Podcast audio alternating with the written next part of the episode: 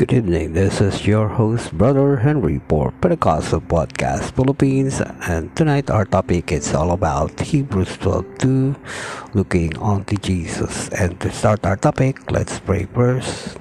Dear Lord, we thank you for the blessing. We magnify you, Lord, to bless this topic for tonight, that your anointing be with us. And uh, we thank you for this opportunity. We ask you to touch our hearts, our minds, and our souls, so that we clearly understand the word that you spoken to us. In the name of our Lord Jesus Christ, amen. So let's uh, continue the topic. Our topic is looking unto Jesus, the author and the finisher of our faith.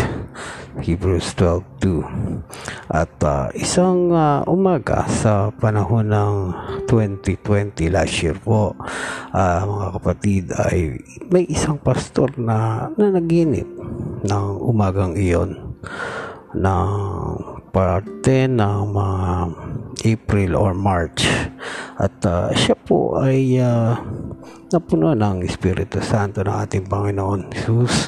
At uh, siya po ay uh, tinaas kanyang kamay at siya nagpurit ng pasalamat. At siya po ay nagbigay ng message ng mga nung araw ng uh, linggo. At siya po ay napuno ng uh, uh, mga panalangin at pag-aayun eh. At ang topic ng kanyang mga preaching ng araw na yon ay looking unto Jesus, the author and the finisher of our faith.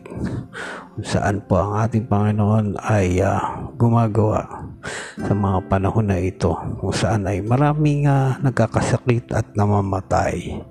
At uh, ito po ay binigyan ng all power in all authority and, and all principalities.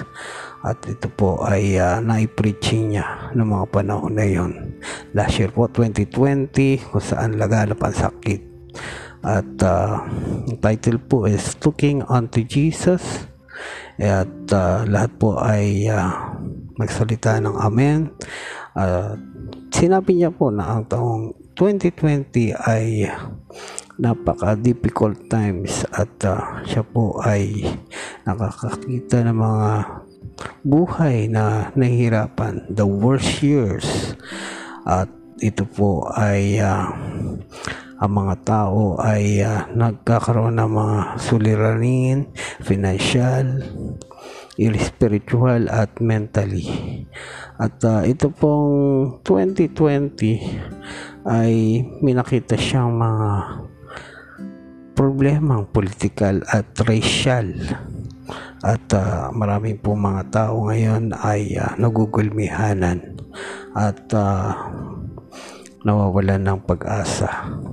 Mga domestic and violence vandalism and vandalism and mga bullied politician publicly abuse at uh, nakakita rin po siya ng mga rebellion at ang mga tao sa mga panahong ito. Sa huling panahon ay uh, naghihintay po na ma-normalize ang ating uh, kalagayan. Pero sa totoo po sila po ay may mga mental disorders gaya po ng mga sakit pag-iisip lalo po ng mga taong mga nagugutom at nahihirapan sa buhay. Pero andyan po rin po ang Diyos. God is still in control because God is still God. At sa 11th month po na kanyang uh, napapansin sa buong mundo 11 sa mga paghihirap ng mga taong Amerikano mga namamatay at nagkakasakit. Ay uh, naghintay pa rin po sila ng pag-asa or hope na isang araw ay uh, marinig tayo ng ating Panginoong Jesus sa susunod na mga araw na naghintay sila ma-normalize ang mundo uli. At uh, ito po ay uh, ang mga tao po ay mga frustrated na sa buhay at na-confuse mentally, physically, and spiritually tired po ang mga tao at naghihintay sila ng mga kasagutan sila po ay uh, naghintay ng something na makakapagpabago ng mga kanilang mga depression, anxiety, lahat po yan ay tumataas ngayon.